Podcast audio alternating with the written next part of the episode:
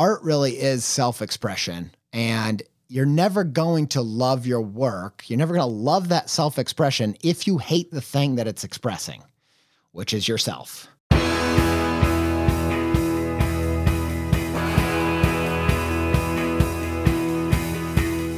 Welcome to The One You Feed. Throughout time, great thinkers have recognized the importance of the thoughts we have. Quotes like garbage in, garbage out, or you are what you think ring true.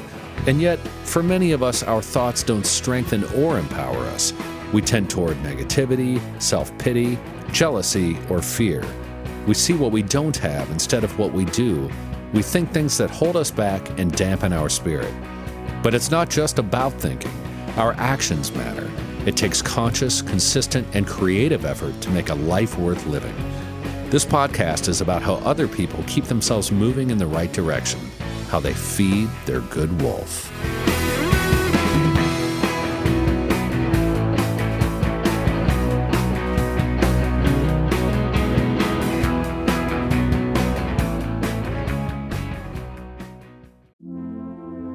Hi, listener. I'm Carole Fisher, the host of The Girlfriends, Our Lost Sister.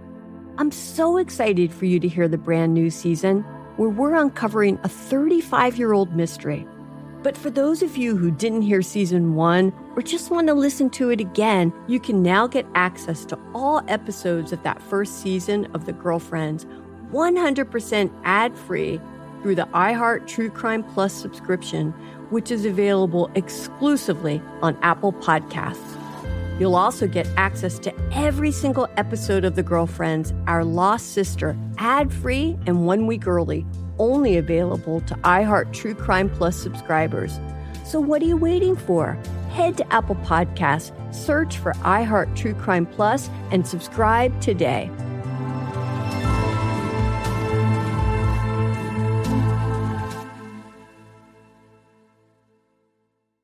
Thanks for joining us. Our guest on this episode is Andy J. Pizza, an artist and designer creating work that is always evolving but forever rooted in whimsical narrative and modern graphics. Andy is the creator of the indie rock coloring book and the Daily NOD Drawing Project, as well as a collaborator of Color Me Blank exhibition with Andrew Neyer. He's worked on projects for Sony, Google, Smart Car, Urban Outfitters, Wired Magazine, Starburst Candy, and the list goes on and on. This is a great conversation about Andy's work and also creativity in general.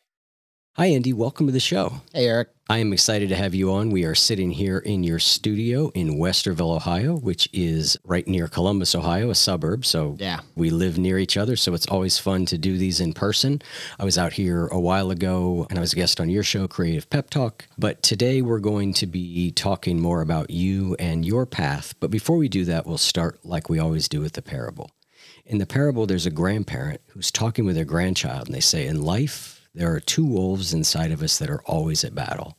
One is a good wolf, which represents things like kindness and bravery and love. And the other is a bad wolf, which represents things like greed and hatred and fear. And the grandchild stops, they think about it for a second, they look up at their grandparent and they say, Well, which one wins? And the grandparent says, The one you feed. So I'd like to start off by asking you what that parable means to you in your life and in the work that you do. Yeah, I think I have wrestled with that a lot. I think my whole upbringing, I feel like I would have had more clarity on it almost because I think I was raised in a world where everything seemed very dual. And I Mhm. think I had a clear sense of like, oh, this is what's right, this is what's wrong. And it's not that I don't feel that now, I do feel that way, but I've become interested in kind of poking at like what's behind the bad wolf? Like what mm-hmm. what's he after? I think for me there was a evolution that happened where i shifted from oh i'm having these problems because i'm bad and more like i'm having these problems because i'm resisting who i am.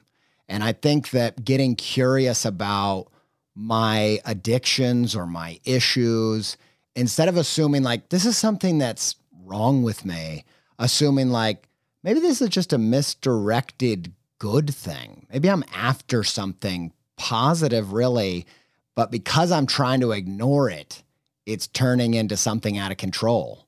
And so I think as I think about where I am in my life right now, that's the thing that comes up. I'm like, what's wrong with this wolf? Why, why is this? why is there a bad wolf in here? What does he need? What does he not understand? I've been going on a big Jungian kick for the past few years, and I think it kind of gets at his perspective of the shadow. Mm-hmm. We're thinking about whatever the minotaur is in the labyrinth, like. That's the part of you that's got out of control, and you got to go in there and face it. I don't know if that answers the question, but that's kind of where my head goes. Yeah, I think it does. And as you were talking, I was thinking about you talk to dog trainers often and you say to them, you know, I got this dog who's really out of control. They'll often say, well, really what we've got here is a people problem, mm. meaning the mm-hmm. environment you've got the dog in and the messages you're giving the dog and the signals that you're giving the dog are creating this problem. There's nothing wrong with the dog. When the dog is given the right environment, it will begin to be, Yeah. you know, quote unquote, a good dog. Now, you know, humans are not that simple. But I thought we could start there because you've talked recently about your mother Yeah. And you know her struggles and your sort of desire to try not to be like her and then maybe think that maybe you were like her and maybe we could start there tell us a little bit about that Yeah, I would love to talk about that. It's a big part of my journey is growing up, being the creative weirdo, you know, qualities that I clearly got from my mom. And when I was really young, I was like stoked about that because she was the most creative, interesting person in my life. So being compared to her was great. But as I got older, I started to feel complicated about that as I saw her life kind of devolve into chaos. And I noticed the people that told me that I was just like her didn't actually have the highest opinion of her. You know, they would say, so I was like, oh, it's not a compliment like I thought it was. You know, they talk about how she can't stick to anything. She can't stick to a job. She's late to everything. She can't stick to an appointment. She can't stick to a marriage. Like, and I started to, as I got older, just feel like I don't know how I feel about being just like her. and so I think by the time I was 17, I probably saw myself as a bad thing that needed to be overcome and hmm. conquered and repressed. And I wanted to be the opposite of her. And I spent, you know, a few years really grinding down who I was and desperately trying to shift these qualities and aspects of myself that I saw were coming from her. And I think that season wasn't for nothing. There were good mm-hmm. things that came from that, but ultimately, I couldn't escape who I was. And I think it wasn't until I came across this talk about this adult with ADHD. And I started to recognize all of these qualities, you know, as he's going and talking about it and and talking about not being able to make an appointment or stick to things and stick to jobs and the difficulties around that. And I started hearing my story, but also my mom's story. And I started reading all about ADHD. And the more that I read about it, the more I felt like I understood her and I saw her in a light that I'd never seen her in. And so what happened was I started to suspect that maybe she failed not because of who she was, but because she was trying to be somebody that she wasn't. And I started to get more curious about what would it look like to quit trying to be the opposite of her and the way that I always think of it is instead tried to be more like her than she ever let herself be. And that has proved to be a much better policy for me. And, you know, the other thing that happened at that time, I think you were talking about environment. At that same time, so I'd tried to be an illustrator. I tried to make that work right out the gate of college. I studied that in college and then I got a few lucky breaks out the door, but ultimately it kind of all disappeared overnight for whatever reason. And I had to get a job at this youth shelter. So I was working at this youth shelter and it was kind of my worst nightmare actually because it was connected to a juvenile detention center, which I didn't understand when I got the job that I would be required to take shifts over there too. And so as someone with ADHD, I find like traditional employment to feel like a jail and uh, here I was, like in traditional employment in an actual jail. It was I, my first shift. I mean, I was just having a panic attack, just going back into this lockdown facility without windows. But looking back, I've started to think about how much facing that fear was a very formative experience to me because the thing that everyone knows that works there is that the kids that are in the shelter that are being taken care of because they currently don't have a home and the kids that end up in the juvenile detention center they're almost all the same kids literally. They just go back and forth from these two places. And the thing that i think really broke something open for me was that they could be in the exact same place literally and depending on how they think they got there completely change their behavior because when they were on the shelter side and they were there because they deserve a roof over their heads, they acted pretty good. When they were on the juvenile detention side, where they were there because they were bad, they acted bad.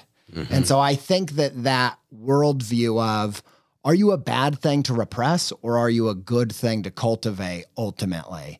The seed of that, I think, was found in that job. There's a lot of stuff in there that we could go into. And I want to start with going back to a little bit more about your mother because yeah. it sounds like her problems were more than just she couldn't make appointments. Yeah. Yeah. I mean, it's definitely true. So by the time I was about 17, she had left her second family, ended up with this guy that was physically abusive and kind of just a bad dude and I got a phone call from her sister saying that she was in the hospital and that they'd found out that she had a brain tumor. She had this very hardcore drug addiction. And, you know, they didn't know if she was going to make it. They had to do emergency brain surgery, which they did. And, you know, part of the thing I relate to with her is that I'm a talker. So I have a podcast. So it was pretty devastating to watch her go through this because when they removed the tumor, it actually initially really destroyed her speaking ability because it it was right in the center of like the vocabulary area of the brain. And so when she got out, she couldn't remember hardly any words. And so it was pretty devastating to watch her kind of lose her essence in a way. And so, yeah, it got pretty bad. You know, I remember seeing her after she got out of the hospital and being devastated to see her in that place, but also just completely burdened by the idea of like, I'm just like this person. Like, this is what's going to happen to me. And the fact of the matter is, I was already doing drugs. I was already, you know, trying to avoid school and work if possible. And yeah, I could sense like this is the path that I'm on. I think it's interesting to think about our parents because we are in reaction to our parents very often. Whether yeah. that reaction is we are trying to be like them because we admire them, or because that's how they want us to be and we want to please them, or because we think the way they are isn't good and we're reacting against that. It's this dynamic where if we're not conscious about it, we can get spun around in really difficult ways. Like I worked really, really hard. I was certain that I would not be my father. My father was very angry. You know, everybody in the neighborhood was scared of him. I mean, he was just an angry person. Yeah. And so that was the obvious sort of quote unquote bad behavior in my house. It was the one that everybody remarked upon. Yeah. And so I'm like, I'm not going to be like that. I'm not going to be like that. I'm not going to be like that. And at the same time, there was sitting over on the other shore was my mother who her behavior seemed fine. But it's interesting in not becoming my father, I took on many of the worst qualities of my mother, yeah. which were depression, right? Because I was so determined not to be angry that that emotion could have no place in my life. And all I could have is like shove it down, shove it down, shove it down, which we know leads to depression. And so then later on, I'm like, well, hang on a second. I guess I'm not a lot like my dad, but holy mackerel, I'm a lot like my mom. And yeah. I just find it interesting to think about how those dynamics really play out slightly differently for everybody, but everybody's doing that dance. They might be doing it differently. Yeah, 100%. I totally relate. I have my own versions of that.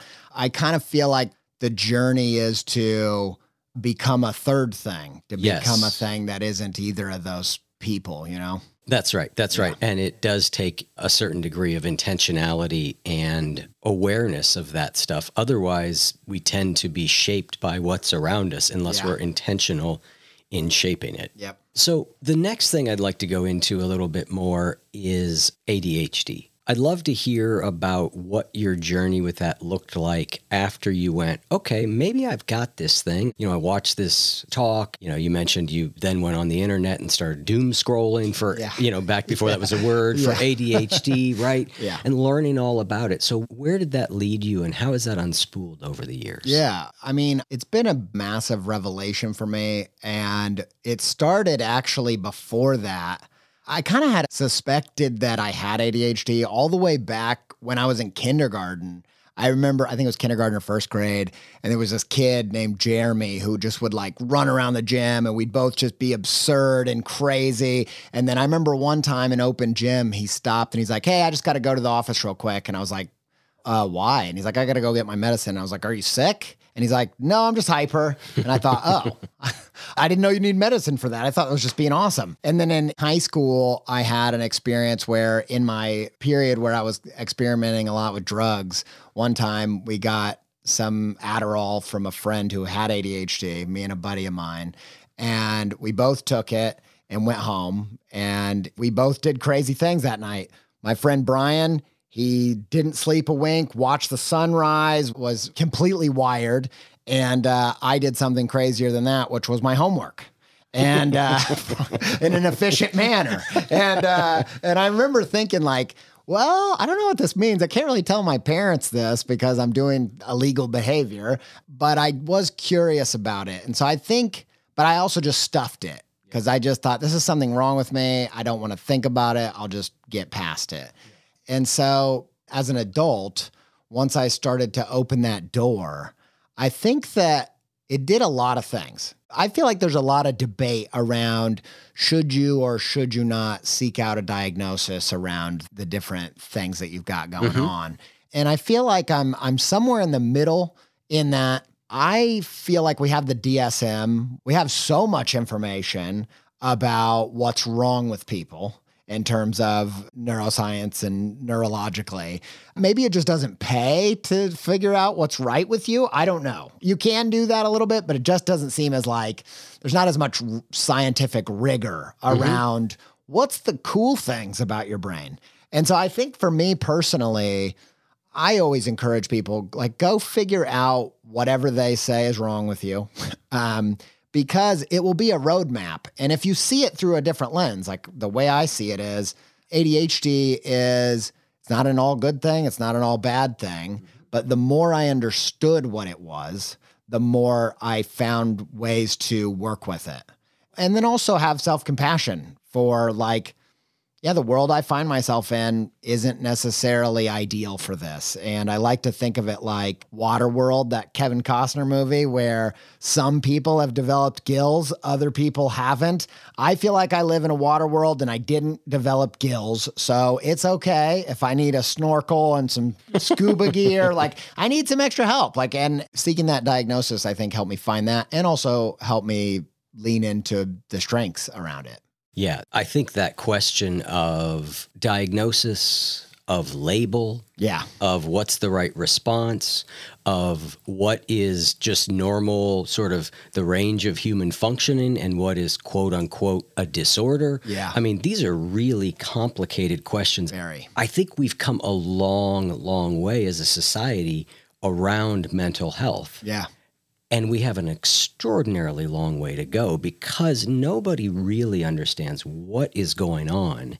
You know, and True. and the more you get into it, the more you start realizing like, well, I'm not saying this is you. Let's talk about Jeremy. Was that the, was Jeremy, That the yeah, right, yeah. Jeremy. Jeremy had ADHD, and then a little bit later he was diagnosed with anxiety, and then a little bit later he was diagnosed with perhaps bipolar. And you start looking at that, and you go, well, boy, Jeremy is an extraordinarily unlucky guy to be diagnosed Yeah. with like five or six different what's wrong Yeah. jeremy's really been dealt a bad hand Yeah, right yeah. so you start to go well okay there's something going on underneath these that there may be a commonality here but we don't know what it is Sure. and your adhd looks different than jeremy's adhd Yep. again i think we've made a ton of progress and i think that we have ways of helping people who are suffering extraordinarily that we didn't have. And still our own journey through it is really really complicated. But i love that idea of the water world analogy because i feel the same way. Like for whatever reason i have mood issues you know depression related and there have been times that I've needed snorkels and I've Yeah. needed different things, and those have been extraordinarily helpful. And then there's been times I've needed to go like, well, it's okay that I don't even swim that well. Like, no big deal. Who cares Yeah. about swimming? Like, so it's finding way through all that that I think takes a lot of nuance. Yep, I agree completely. And I think shifting my thinking of like, oh, I need a snorkel because I'm bad Yes. is different than I need a snorkel because I love myself and I don't need to grind through life just because these were the cards that I was dealt.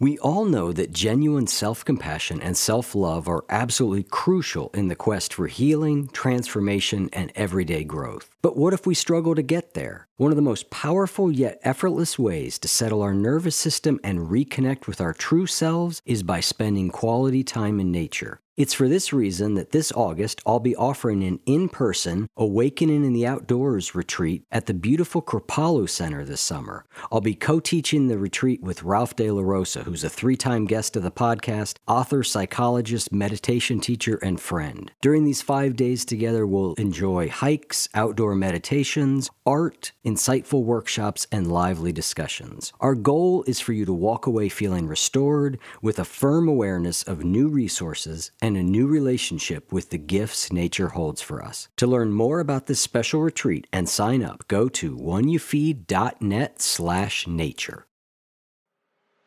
I'm Elliott Connie, and this is Family Therapy. my best hopes. I guess identify the life that I want and, and work towards it. I never seen a man take care of my mother the way she needed to be taken care of. I get the impression that you don't feel like you've done everything right as a father. Is that true? That's true. And I'm not offended by that. Thank you for, for going through those things and thank you for overcoming them. Uh, thank God for the deliverance. Every time I have like one of our sessions, our sessions be positive. It just keeps me going. I feel like my focus is redirected in a, in a different aspect of my life now. So, how'd we do today? We did good. The Black Effect presents Family Therapy. Listen now on the Black Effect Podcast Network, iHeartRadio app, Apple Podcasts, or wherever you get your podcasts. I'm Tamika D. Mallory. And it's your boy, Mysonne, the General. And we are your host of TMI. New year, new name, new energy, but same old oh, yeah. And catch us every Wednesday on the Black Effect Network, breaking down social and civil rights issues, pop culture, and politics in hopes of pushing our culture forward to make the world a better place for generations to come. But that's not all. We will also have special guests to add their thoughts on the topics, as well as break down different political issues with local activists in their community. If you like to be informed and to expand your thoughts, listen to TMI on the Black Effect Podcast Network, iHeartRadio app, Apple Podcasts, or wherever you get your podcasts. That's right. How do you tweeze apart ADHD and creativity? Yeah. Because there's some crossover there Yeah. in what you see. And so I'll give you my personal example of this, and I'd love you Sure. to reflect on it in your own case, which is on one hand, I have suffered from depression, and there's times it's been really bad. And on the other hand, I think I have a slightly melancholy type temperament. And I think some of that is who I am. Yeah. And so, you know, I don't want to be pathologizing very natural and good parts of myself. And yet, to your point, I don't want to be suffering unnecessarily. So, how have you thought through that? Yeah, I've given that a lot of thought because I don't think as a society we take the idea of the hero's journey or individuation seriously enough. I like to think of it like if an alien came through a portal and gave you a device and said, This thing is unique in all the universe and it's one of a kind. And then another evil alien comes through a different portal and killed him before he could tell you what it does. You would be like, I got to figure out what this does. Like, it's one of a kind, it's unique in all the universe. It's one of the most powerful devices in all the universe. That's your brain. That's your brain. Your brain is like no other brain, and it is the most powerful thing in the universe. Now, AI is coming up, but our brains at least work in a way that still is a mystery. The way that they work is completely insane. Yeah. And so I'm taking the long way around here to get to the answer, but I just feel as though it's really important to take seriously like how does this particular brain function and what are its strengths and weaknesses that was one of my favorite things about learning about ADHD was I felt like it gave me a cheat sheet for how my brain was working so that I could kind of codify it in a way where it wasn't just happening on accident. And the way I like to think about it, I don't know if this is scientifically accurate, but it's the way it feels to me, is that I have friends whose brain, it seems like you're in an attic and it's like a little tiny spotlight, almost like a laser and it laser focuses on one little thing in that attic. It can just see this old mannequin or whatever. And it can really drill down and get the micro details of that thing. And my brain and my attention feels much more like this giant spotlight. Mm-hmm. And I'm seeing 10 things at the same time. And so I think that has really served my ability to do things like analogies and storytelling and metaphor because every time I think of a thing, I don't think of that thing. I think of 10 things. I think of, oh, it's like that and it's connected to this and connected to that, you know. So my mm-hmm. brain thinks in this very kind of abstract way. And the more that I've understood, like, oh, that divergent way of thinking comes really naturally to mm-hmm. me. Well, the reason I highlight that is because I actually think creativity means a lot of different things. I think that there are people who approach creativity through the lens of like Ouija board creativity, where you're just like, well, I don't know what the paintbrush is going to do. So you start and you don't know what the end is. Mm-hmm. Whereas I think it's just as creative, and I probably lean towards more like puzzle solving or, you know, mystery book writing where you have to work in reverse, where you're like, that's where I'm going. Now I'm going to lay everything, all of the pieces in a giant puzzle. And so I think as I've understood how the ADHD brain typically works, I could start leaning towards creative opportunities that's really well suited for. Does that make sense? It does. So, what sort of creative activities is the ADH brain well suited to. I'm just kind of curious. So you yeah, you sort of mentioned the spotlight versus the laser, the laser, yeah. yeah, or the you know diffuse focus versus the detail focused, right? Yeah. So that sounds like one big area. Are there others? I think there are others. I think that the thing that comes to mind is I don't know if I've ever seen anybody say this, but I feel like I don't have the bottom level of the building. And that that level of the building is reality. It's like the way things actually are. If you said, How are you feeling? I couldn't say, This is how I'm feeling. I'd say, It's like this. Mm. It's all um, metaphor. Uh-huh. And so I think that um, the way I've come to understand that is illustration. So, illustration is, it's usually the work of symbol, and symbol is essentially analogy. And so I think that that's probably the main way. But then also, the other way I think that the bottom level of the building not existing, like whatever the basic obvious answer, I feel like I can't even grab that answer. Mm-hmm. Um, it's almost like you're stuck in a room, there's a door, and I'll do everything but try the handle. So I'll find out 10 other ways to get out of this room Yeah. um, that aren't opening the door with the handle. And so I do think it gives me a whole bunch of options, but it does often mean that I don't do the common sense option. And that is true whether I'm making art or a podcast episode or whether I'm just at the grocery store, just doing something weird and someone comes along that works there and they're like, do you need help? What are you doing? Um, so yeah, I feel like it's yeah, seeing the divergent, all these different ways of doing things, and then I think it's the illustration as symbol and analogy that comes really natural to me. Yeah. It's interesting as I look around and I look in your studio here at all of your art, right? It's pretty obvious you're not a detail focused guy. Yeah, right? very like true. Your creatures don't have a lot of Almost in any features. fine Yeah. detail, you know, which I'm not in any way criticizing. Just as you were saying that, I was like, that tracks. That's my jam. And actually, when I started really trying to develop my visual vernacular, I did this project where I did a new character every weekday for a year. And really, the challenge I knew for myself is that one of the reasons I did it was because my taste is so abstract, lack of detail. Mm-hmm. Even when I was growing up with superheroes, I liked the ones that had almost no detail. Like Spider Man was very cool. But even like Black Panther was cooler than that for me because it's just a black suit, all curves. Anything that was like too much stuff going on, I don't know, just not Yeah. my taste. So I did these 260 characters because the challenge was how do you do very little but evoke everything you want to say and do it in a unique way? Because if your taste is that minimal, like in the world we live in, a lot has been done.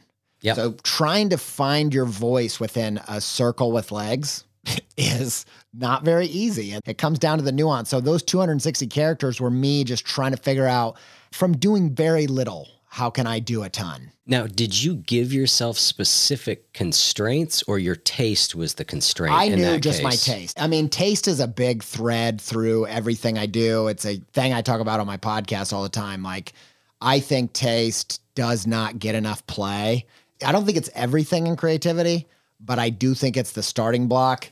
You might have saw like 10 years ago, there was this clip of Ira Glass that went Mhm. viral. Yep. Yeah, he talks about taste in that. The funny thing is, though, everybody talks about that clip because it's like the gap, the Mhm. gap between the taste that you have and the work that you're able to do. And your taste is saying, this work that I'm able to do isn't any good. Everybody talks about the gap of that. But I got hung up on an earlier part of that video where he said, everybody starts making stuff because they have great taste. And I heard that and I thought, I don't think that's a given. I've never heard anybody say that. I heard Gordon Ramsay say a similar thing. And I was like, what is this? Gordon Ramsay was asked, like, what do you look for in young chefs to know that they have talent? And I thought, you know, cook a steak to perfection. I'm thinking skill based things. And he said great taste. He's like, if they don't have a great palate that can pick up on nuance, they can't make good food. That's the thing that guides your creative process. Mhm. And I think they were getting at the same thing. And so I've kind of dove deep into that world over the past eight years to try to figure that out. And then as you pull at that, you realize like I'm not super versed in philosophy, but I know Immanuel Kant is pretty famous in that world. And he had a huge body of work around the idea of taste because he thought it was one of the only things that came built into your system a priori. Like hmm. taste is something that you don't learn. And I think that's the building block. So, yeah, when I was going into that project, I knew I'm not going to make stuff that I don't like. Like, I'm going to have to stick within this taste, but then find the edges of it because it can't just be stuff that I like that's already been done that I know that I like. I'm going to have to like mess up and push it and all that, but that's going to be my guide. Wow, I'm going to have to ponder whether taste is built in. I tend to be a believer not much is built in and that it's all I agree, actually. conditioned. I would only say I would disagree with uh, Kant in this way, but only slightly. I think the interesting space is between guilty pleasure, which is I wish I didn't like this, but that's really valuable because it's telling you something about your palate. Like it, because it's hard to get past persona. It's hard to know like what do I like because I think it'll make me look good, or what do I like because I just like it. Yeah. And then there's that, and then there's acquired tastes that I think are as as interesting and valuable. Yeah. Right, right. It makes me start thinking like I used to just love Three's Company, and that I just you know like That's the good stuff. It's I- an interesting I, I guess. ask. But what's interesting is that if you look culturally, most people like the same things. The same things become very, very popular, which Mm-hmm. might say that our tastes run very similar. Yeah.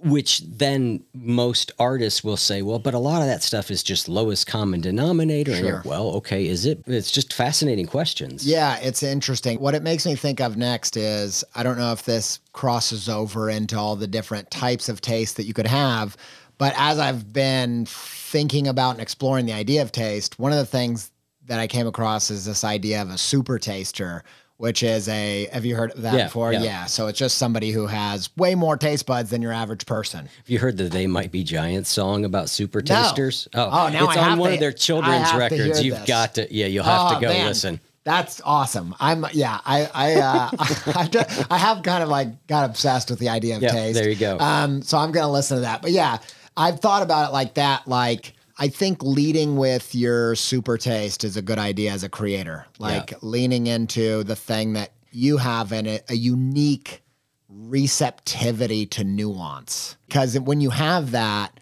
first of all, you're able to like reverse engineer a recipe. Like if you really are tuned into comedy, you can not just enjoy the comedy that you love, but you can listen to it with a fine tooth comb kind of and figure out like how are they achieving that? Yeah. Because you're able to like put it on your palate and break it down. I think there's a lot of reason why there's that monoculture thing. Again, I think part of that's the persona. People just want to like what's acceptable. What they're exposed to. Yeah. I mean, So many reasons, Yeah. but I think as an artist, the best bet is to bet on the thing that is maybe the weird tastes that you have. Yeah. What's interesting about what you were just saying there about taking something that you love and sort of deconstructing. it. Yeah.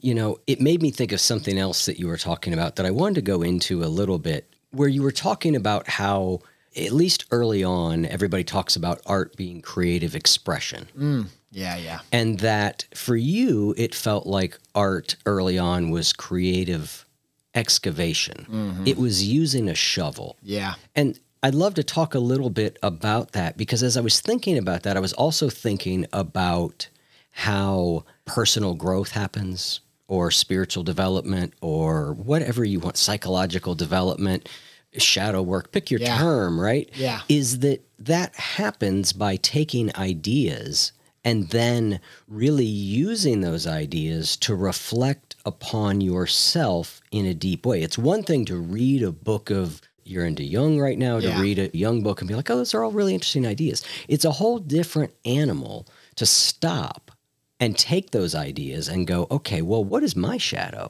Yeah. you know, Yeah. or follow some of the exercises that some of these books have and sit down and do that writing and do that excavation in the same way that you're saying that to create good art, you need to take what you like and instead of just consuming it, actually deconstructing it or excavating it or excavating what about you is responding. It's moving from a consumer of these things to some form of deeper reflection upon these things. Yeah. I think the best term for it for me would be a Jung term, which is active imagination. Active imagination, anybody that's not super familiar with it, I'm not a Jungian analyst, so I can't speak to it expertly, but I can speak to it as an artist. Active imagination is kind of like dreaming while you're awake. It's kind of just like trying to find the symbols that are coming up naturally and excavating those. That's what a lot of artists are doing, whether they realize it or not. You're just taking the things that are coming to you, the ideas that are coming to you, and you're trying to put them on the page or you're trying to put them into music. And the projects that I was doing early on that I would consider self excavation, they were active imagination before I knew what that was. And I figured that out. That prompt came from one of my all time creative heroes, which is Charles Schulz, the creator of Peanuts, and Charlie Brown. And I had heard him say in an interview, like, so when I got stuck and I felt like, man, everything I'm making, this is like a couple years out of college when everything just died down. I just got stuck feeling like I'm just working in trends. I don't really feel like this is authentic to who I am. If I'm going to make a real go at this over my life, I'm going to have to go deeper than this. But really, there weren't any podcasts about creativity that, that I knew of at the time. right. I struggled to find any direction. So what I just started doing was obsessively consuming everything that I could find that my creators had said about their process or about their work. And one of the things I came across was Charles Schulz. And he said that he would always be asked, Is he Charlie Brown? His name's Charles. Charlie Brown's the main character. It makes sense, you know, and Charlie Brown's a loser. So it's kind of a funny question to say, Are you Charlie Brown? And he'd say, Yeah, I am Charlie Brown, but I'm also Lucy. Like Lucy's my sarcastic side, and Snoopy's my cool side, and Linus is my religious side. And all these characters are me. Yeah. They're just different sides of myself. And so when I did that first daily drawing practice where I was doing a new character every weekday for a year, that's what I was thinking of. I was thinking, I'm going to put a different part of myself onto the page as its own character. And I'm just going to do that over and over and over and try to find all these different facets of who I am. Only much later did I realize that that's actually exactly what active imagination is, which is instead of going out in your life and projecting your worst parts of you onto other people and subjecting the world to them, you can do that in your sketchbook. You can like project all those pieces out of yourself and onto a page, and it can act as a kind of soul mirror. It can be a thing where you can see the inside on the outside. So you mm-hmm. can take a look at it and get to know it. And actually, Carl Jung even thought that creative work was a great way to excavate the psyche, even beyond trying to make pretty things or a career of it.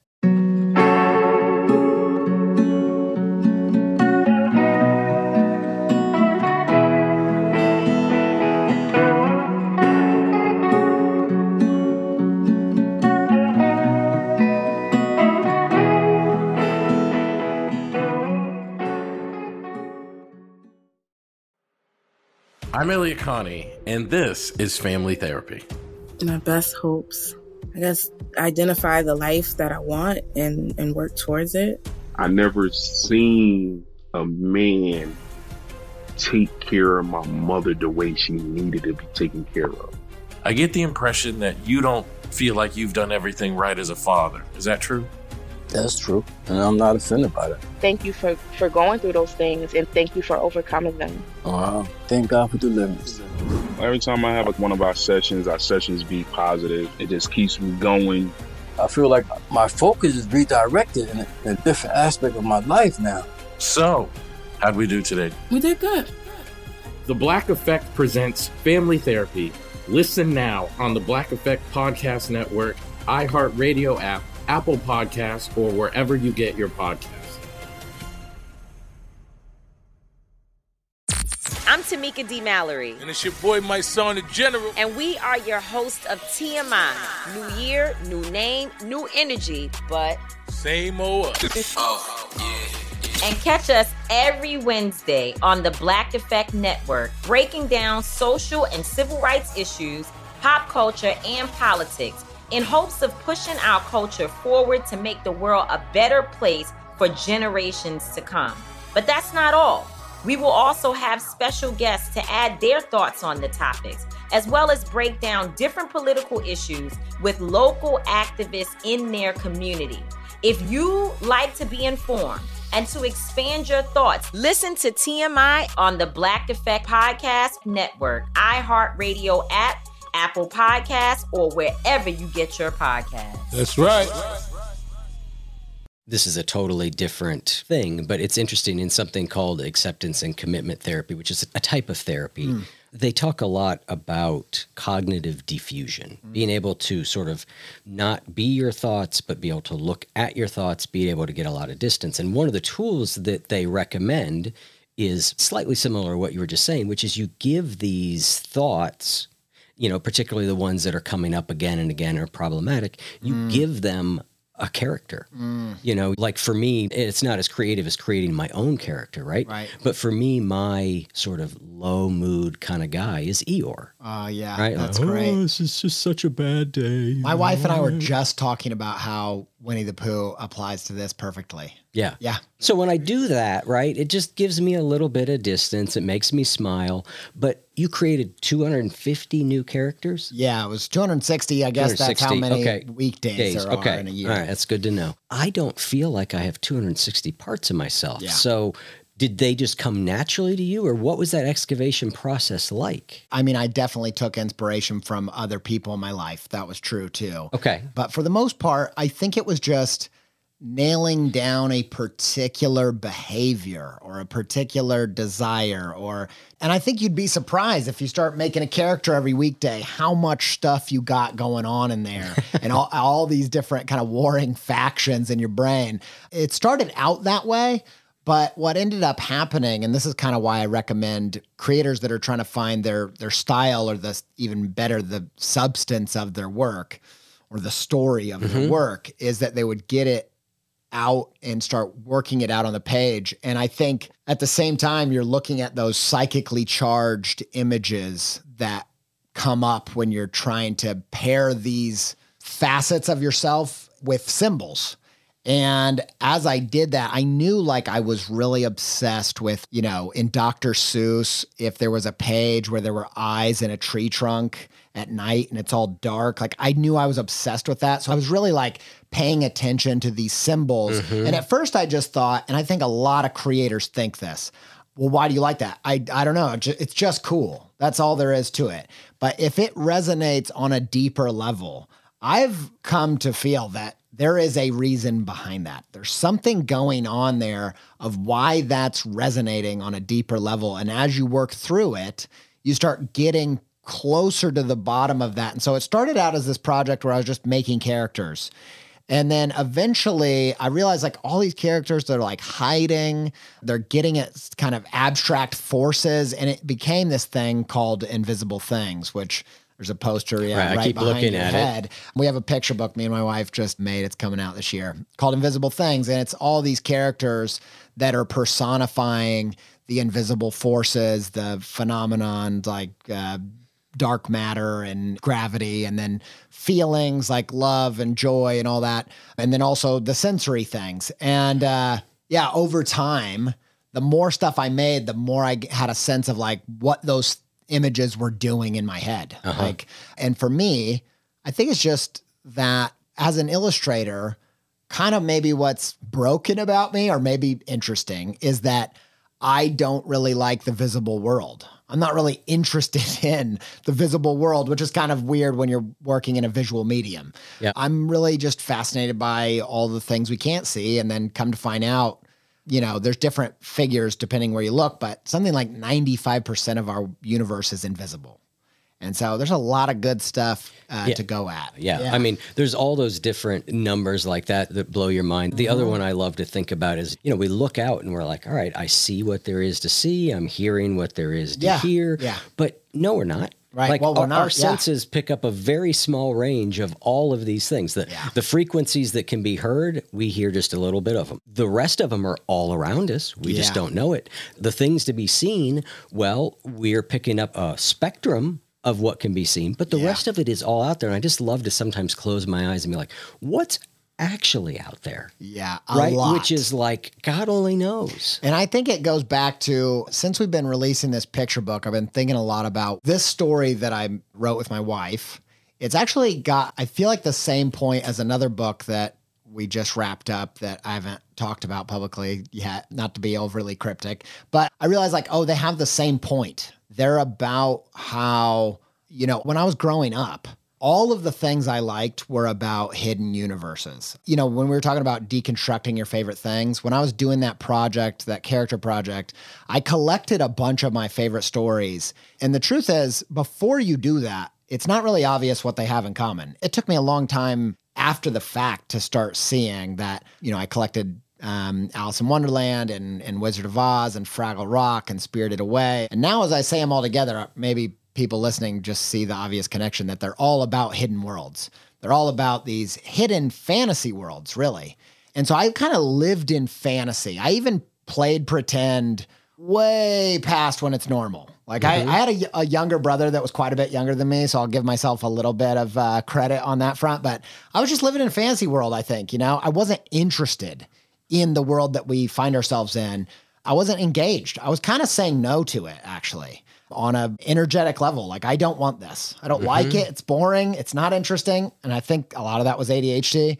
And then I had a friend, he's also lives in Columbus now, but we're both from Columbus, Indiana, weirdly. Um, he lives in Columbus, Ohio now. He gave me this printout of an article back in probably 2004 that was about like popular science kind of quantum physics stuff. Mhm. And it was the first time I'd ever heard about string theory and, you know, the different dimensions and multiple world theory, all these things. And I was like, whoa, this is the first time I've ever been interested in this universe or life. You know, our world is incredible. And I think it broke open this thing of there's this scene in Truman Show where the kid is like in school and they say, What do you want to be when you grow up? And he's like, I want to be an explorer. And the teacher's like, Well, sorry, we've already explored everything. And I think I felt like that mm-hmm. until that moment when I was about 17. And so I think the picture books that I'm interested in making, they're less like fantasy hidden worlds and they're more like a magical actual realism where it's like these are real hidden worlds. They look fantastical and yes, I made up the characters, but all of the stuff you're seeing, this is how multifaceted and interesting our universe is and how much there is to lean into. I think that's what kind of compels me to make that stuff. And it filters back to the ADHD thing too. I think that that was the thing I had to overcome is boredom, just boredom with being alive. Oh. And it's weird because not everybody relates to that. But yeah, I think that it took me until I was about 17. And that article, along with a few other things, getting into music and stuff like that, kind of switched me on to life. And I think that was the metaphoric say yes to the call to adventure that is being alive and being in pain. You know, Yeah. why would you want to stick around and do that? I don't think I knew until that time. I want to go back to very early in the conversation. It just sort of glossed over this piece. I, Mm. you didn't gloss over it. We were just on our way other places, but Sure. I, I wanted to pick it back up, which is you got out of college and you were deciding that what you were going to do is be an illustrator. Mm-hmm. And you got a couple of pretty early successes, right? Nickelodeon called you. Yeah. You were really into doing concert posters and you were offered a chance to illustrate a video for the band The Decemberists, right? Yeah. You had a lot of really early quick wins. Yep. That then faded quickly. I wonder if you could talk us through that time period, that process, and finding your way. You sort of found yourself out of creativity and discouraged and back into it. Today, you're clearly a successful creator. Share a little bit more about that. Yeah, I think that when I was 17 and I was going through that with my mom and and I kind of went through this period of time where I thought I want to be the opposite of her. I want to be the opposite of who I am. At the same time, I was going to college for illustration. And that's kind of a weird place to be in as an artist where you are trying to run from yourself but make art. That's a, you know, that's a, it's not going to work. And I remember going to school and talking to my teachers and being like, look, all my favorite artists, it seems important that they have a style. They've found a style and it's working for them. I think a lot of young creators, that's attractive to them. They want to figure that out. Right. And I told my teachers that this first year, I'd like to focus on nailing the style. And they were, like, you know, they were rightfully so kind of like, okay, slow down, buddy. Like, what? That's not how it works. Like, you can't just find a style, you know, a style finds you kind of thing, like kind of stoner Yoda, mystical thing that you get in creativity. But, the, you know, I think that there's definitely something to that. And I was like, okay, no, but I've got to figure this out because this is going to be my job. And they were pushing me to be like, yeah, your style emanates from who you are. Like, try to get in touch with yourself, find yourself, and your style will kind of come from that. But I was literally trying to run from myself. I was afraid to look in the mirror, look at mm-hmm. the shadow. I wanted to get away from that. And so I think discouraged by their advice, I decided like I'm going to just adopt trends. I'm just going to be doing trendy work, which is I think part of the process too. You know, I don't look down on anybody that goes through that or works that way. It's fine. Do you think that was a conscious choice? Like, I'm going to choose No. trend, or it was just that was what was there and that's what you did? I wasn't conscious enough about what was going Yeah, on. yeah. I think I just thought like, well, the people that are getting work are doing this, and I liked it. It wasn't that Right. it was disingenuine or something, but there was just like this psychedelic kind of doodle movement going on that was a kind of reinvention of like Peter Max, Yellow Submarine, that kind of Mhm. stuff.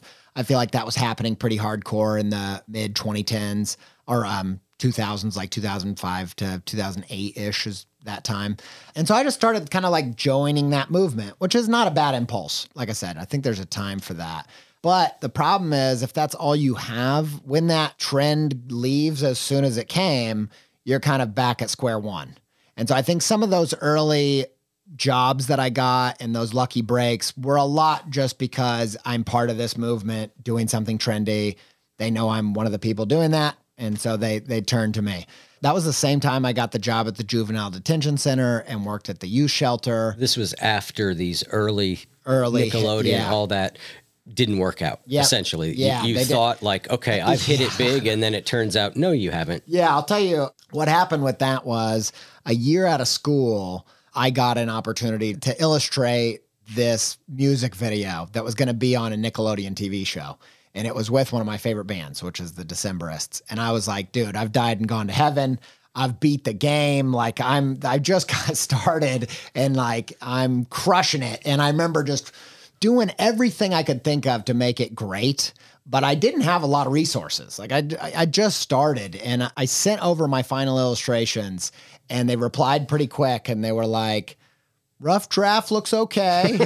and I was like, um, I and I was so I had tried everything that I knew how to do to the point where I didn't know how to make it any better. Right. I literally didn't. And the only thing I could think to do was just write an email that was like, those are actually not the rough drafts. Those are the finals. And yeah, they weren't happy about that. It didn't go how I wanted it to. And I, I felt like I kind of had blew my once in a lifetime dream opportunity, yeah, you know? yeah. And so after that, just slowly that trend dried up. The economy got bad.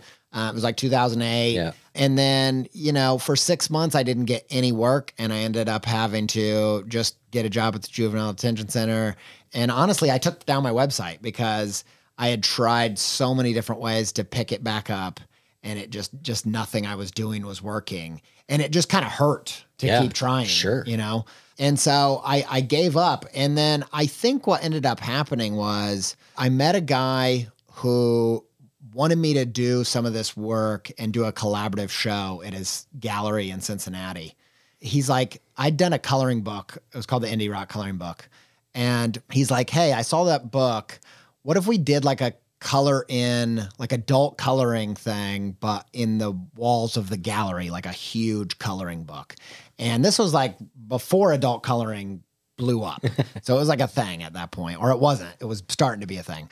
And so I was like, kind of scared to open that door again, but I begrudgingly just was like, okay, let's do it. You know, what could it hurt?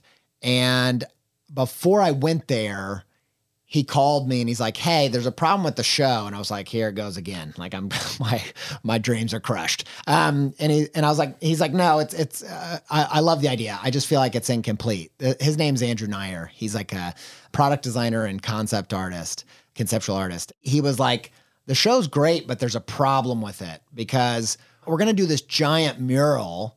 but we can't have people come and color with regular sized markers. The concept breaks. And he's like, we need giant markers. And I was like, okay. If you know, like Rick Moranis, who's got a reverse shrink ray, can blow a few of those bad babies up, like I'm game for that. and he's like, no, I'll make some and they'll be there when you get there tomorrow. And I hung up the phone thinking, they're definitely not going to be there. like he's going to go try to make giant markers and realize you don't just whip up giant markers. and uh, I went to his gallery the next day and it was in this cool part of Cincinnati that was up and coming at the time and like exposed brick and this just gorgeous like gallery. And uh, those giant markers were there. And I was just like, who is this guy? This guy's like a creative wizard. And we did the show and it was a, a big success. We've done the show a bunch of times since then. We've taken it to Stockholm and uh, New York City, all kinds of places. But I think that that was the first part of a breakthrough where he's really different than me in a lot of ways, but I saw a bit of myself in him. And I also saw him owning that. And it made me feel like maybe I'm not all bad. It made me inspired to look into who I am and find out what parts of me aren't bad. And I started to just kind of binge watching talks from my favorite artists and reading interviews and all that kind of stuff. And I started to recognize all these ways that I had things in common with them. And even people like there's a designer, Aaron Draplin, who's very popular online and has since kind of become a buddy of mine. And he's out in Portland now, but he's a proud Midwesterner. He's from Michigan and he wears it on his sleeve. And I remember just feeling like, oh, I never seen an artist be proud of being from the Midwest. Like, mm-hmm. okay, maybe that part of me is not so bad. And then there was this artist, Kate Bingaman-Burt, who did this whole project about her credit card debt. And, you know, she drew every one of her credit card statements. Like, that's exactly what it sounds like. Like, just hand copied them on a piece of paper and then did this massive show. And she did them until the credit card debt was paid. It was like this weird conceptual art kind of thing. And I thought, okay, so maybe this part of me that's terrible with numbers isn't something that I have to be ashamed of. And I think just slowly I started to get curious about myself. And that ended up leading to the ADHD diagnosis, which was a big break for me. And the way I like to think about it now is art really is self expression. And you're never going to love your work. You're never going to love that self expression if you hate the thing that it's expressing, which is yourself. You're going to have to, at some point, make peace with, or make friends with, or feel excited about something about yourself if you're ever going to feel any of those things about your work, because it is an expression of you. And so I think that that was the path to doing the character project, looking deeper into myself, and ultimately changing, seeing myself as something to repress and overcome, as to something to cultivate. And uh, I think it led to a lot of the creative breakthroughs that helped me build what I have going on now. Awesome. Well, I think that is a great place to wrap up with this idea of you're not a bad thing, you're yeah. a good thing you're not something to be overcome, you're something to be cultivated. So thank you so much for coming on and sharing your journey with us. And I've really had a great time talking with you. Absolutely. Thanks, Eric. These are great questions and ones that I don't always get to explore. So I really appreciate it.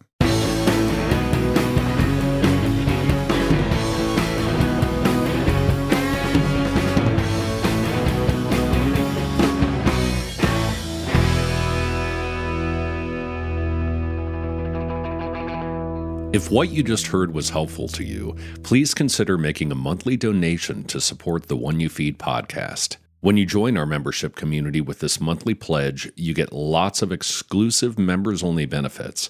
It's our way of saying thank you for your support. Now, we are so grateful for the members of our community. We wouldn't be able to do what we do without their support, and we don't take a single dollar for granted.